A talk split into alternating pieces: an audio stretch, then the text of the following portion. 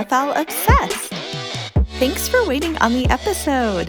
Things have been a little distracting on this end with work and the time difference, as well as moving from one place to another here in Utah. We're in a slightly more rural setting than previous, so you may hear a wild animal or two in the background or some interesting ambient noise. We're starting our days here at 6 a.m., which is going to be interesting during the footy finals. But anyway, I can't believe it's the end of September and the regular footy season is over. I am honestly a bit relieved that the home and away season is over now. It's definitely been tough putting on a brave face while my team gets massacred every week for the last couple of months plus. At the same time, it's been great watching the success stories of other teams and the developing talent we have in the comp as a whole. And I'm looking forward to watching the finals with all of you. I'll be tweeting live. That said, so much has happened recently. One, our beloved national treasure RBG passed away.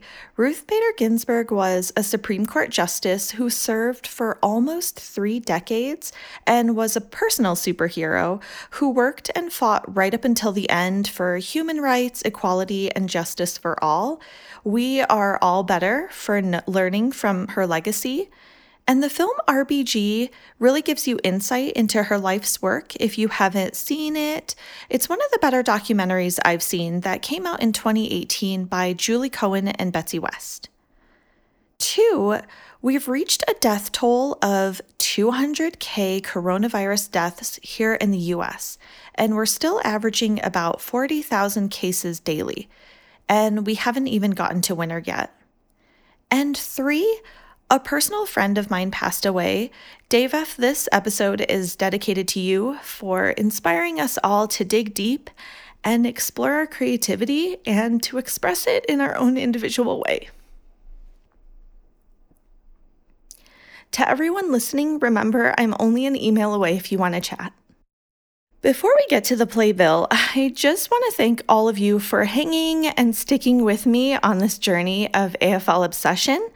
It means so much to me that you listen, and I'm really thankful to all of you and this amazing community of footy friends because it's been quite the year. I really appreciate that you share your love of the sport with me. We reached 7,000 downloads worldwide just over a week ago, so that's a lot of firsts that we've celebrated together. Please keep telling me what you want to hear, and if you have any questions you'd like me to answer in any future epis, I'm happy to read the cues out if you don't mind sharing it with everyone. My email is aflfootyobsessed at gmail and aflobsessed on Twitter. If this is your first time listening, thanks for checking out the pod. I hope you'll stay a while. So let's get to it and dive into the opening overture of my overall thoughts and where the US is at in NYC and the Southwest. Outdoor dining in New York City is now scheduled to last until October 31st, and it isn't clear whether the program will be extended. The Met Opera canceled their 2020 to 2021 season due to the pandemic, they had planned to start their season last week, and they did announce the Mets 2021 to 2022 season, which will open September 2021, which is really forecasting that out. But given the current circumstances, I mean, we all understand. And they will continue to present free nightly opera streaming on their site. I feel like most places are open now in New York with limited capacity, including gyms and schools K through 5 and K through 8. At the same time, though, positive cases are slowly starting to rise again in the city and hospitalizations too. Utah has felt like a 180 from the city. Andrew and I went to Zion National Park a couple of weeks ago, and we've been hiking in the heat here at a state park nearby as well, as the leaves are starting to change colors back home. Oh, the newsletter with all pics is coming out October 10th. So if you'd like to sign up for kind of like backstage stories and photos, you still can. And that means you haven't missed anything for the peeps that I've added. But now on to Act 1 with my game highlights for the final round, round 18. In the Kangaroos versus Eagles game, Oscar Allen's three goals for sure, but the dazzling darling dribbler in the second quarter was my fave kind of goal, where you kick it and it just kind of bounces along and you don't know if the angle is right, and it managed to pass through without touching the post, even though it looked like it was just going to graze it. And sidebar following this game, North went savage with delisting in the Saints versus Giants game, there were so many great goals in this game. My personal favorite was Jack Steele's snap goal in the second quarter. There was no stopping the Saints this game, and they are marching into the finals. I couldn't be happier for them. I'm a big fan of Ratten, as you know which means that this ends their nine year drought outside of the top eight since they knocked out the Giants. And veteran captain Jarryn Geary is the only remaining member of St. Kilda's last final side.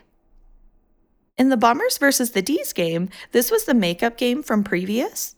The moment when Bayley Fritsch opened up the scoreboard to secure the D's win, it was a close game until the final two minutes when the Demons kicked two in a minute. And in the Crows versus Tigers game, Adelaide brought the pressure, though their loss ultimately means their first wooden spoon in their history. Tex Walker's goal, though, was definitely my highlight, which was his 441st goal. He has now surpassed Tony Modra with the most Adelaide player goals in their history, and it was game 204 for him. So congrats, Tex. In the Lions versus Blues game, when Daniel Rich thumped a goal from close to the center square, I mean, you guys know he's one of my fave Lions. And I have to shout out Kade Simpson, who kicked his 342nd goal. I know we mentioned his retirement last episode, but he had an 18 year career.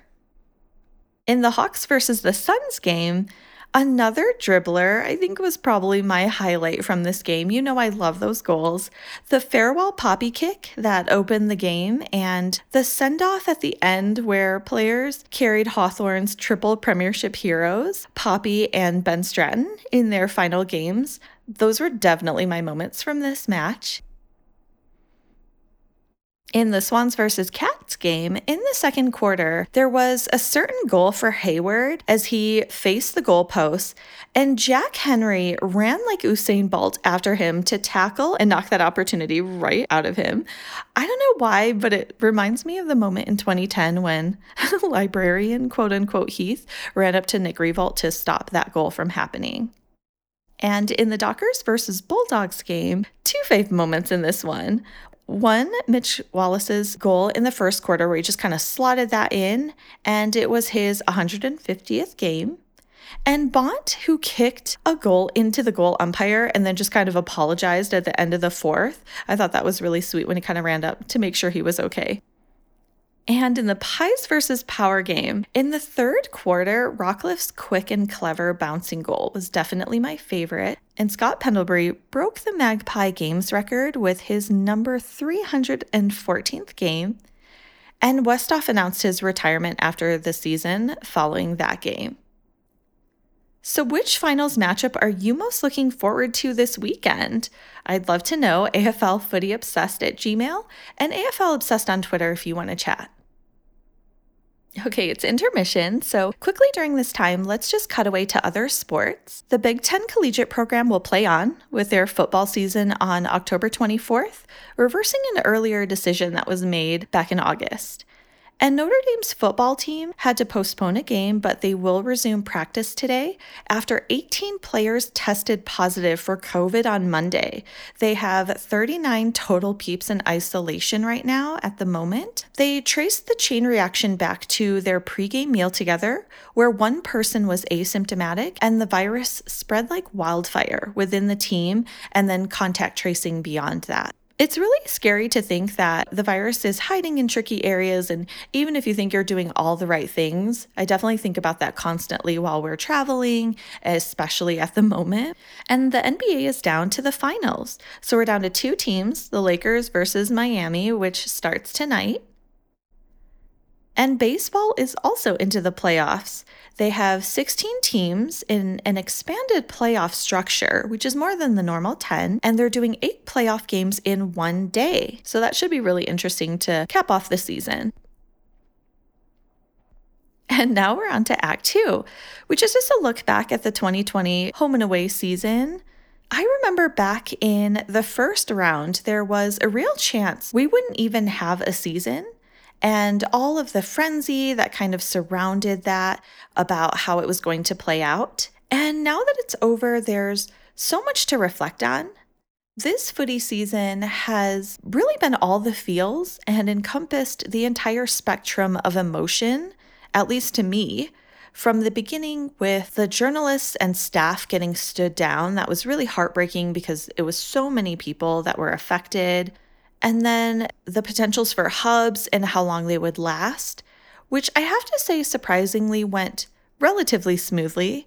And the main news beyond that really just being the quarantine breaches, most notably to me, probably side bottoms outing, a spa outing, and Bucks playing tennis.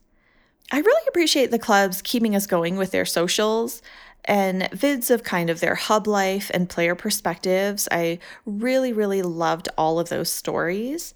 And there were also lots of other stories coming out of quarantine, like soft tissue injuries, comebacks, some shocking upsets, and then the debate about where the grand final would be played. It seems so long ago that there was a COVID scare at the MCG, that we had to talk about a shortened season, that there would be shortened quarters, and even a COVID scare with one player that postponed an entire match. But this last round was no exception with breaking news. The Harley Bennell breach, where he was suspended and fined and then called time on his career following that and the aftermath since the announcement. Eddie McGuire's outing too was really interesting and probably the most spin factor or spin doctored reasoning I think I've ever heard. And then there was an incriminating video of Stu Dew, which was also really surprising.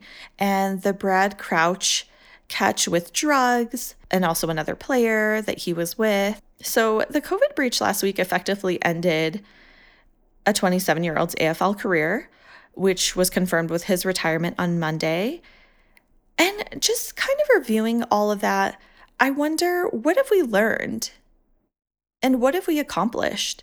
And what will we bring into the next season? I'm curious how much of this season will carry over into next year's decisions, since so many decisions are affected. But most of all, thank you to all of the players, the teams, the coaching staff, the clubs, and the AFL for ultimately keeping the season going for all of us. And we appreciate all of the sacrifices you all made to keep footy alive in our hearts and minds at a time when we really, really needed it.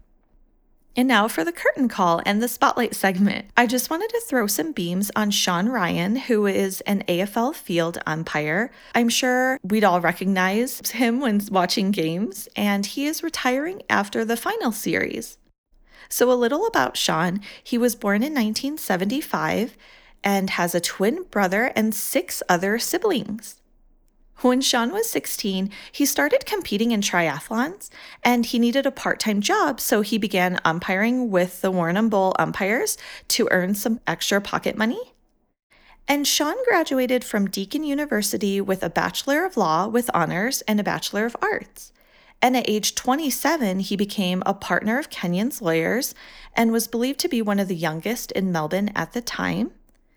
And Sean made his AFL umpiring debut in 2003, and he became the quickest field umpire in history to get to 100 and 200 games. And in total, he has officiated 346 matches, including 38 finals and eight grand finals. He temporarily retired at the end of 2011 after 215 games, and then he returned to senior umpiring in 2015 after a three year hiatus. Outside of football, Sean works as a barrister. And a really fun detail I thought was that he placed sixth in the 2014 Fiji International Triathlon, overcoming injury and really tough competition. After his retirement announcement, AFL head of umpiring Grant Williams thanked Sean for his outstanding contribution and dedication to the game and also wished him luck for the upcoming final series and the future. And he said Sean's contribution to the game and to the AFL umpiring community over almost two decades has been outstanding. And on behalf of the AFL and AFL umpires, I would like to thank Sean for his dedication. To have umpired in eight AFL Grand Finals across his career is a great achievement and a testament to his commitment to the game and consistency across the years. Sean has worked extremely hard and dedicated a great deal of his time to the umpiring community, and that is something we are very grateful for. And he's a strong leader and ambassador for umpiring across all levels of the game. So, to Sean, we applaud you for your efforts and we say encore for breaking not legs, but ground in the sport and country. So, now it's the after show since there's no wrap up this week. Just a note again that I'm going to be including some of the photos in the newsletter, which will be out October 12th. So if you haven't signed up yet, you can just shoot me an email and you can just put newsletter in the subject line. But that's it for me. Thanks again for listening, rating, and subscribing, everyone. And thanks for hanging around for the show. Stay safe and healthy. Check on your friends and neighbors. We'll get through this like footy. I'm virtually hugging you, and we'll talk footy soon.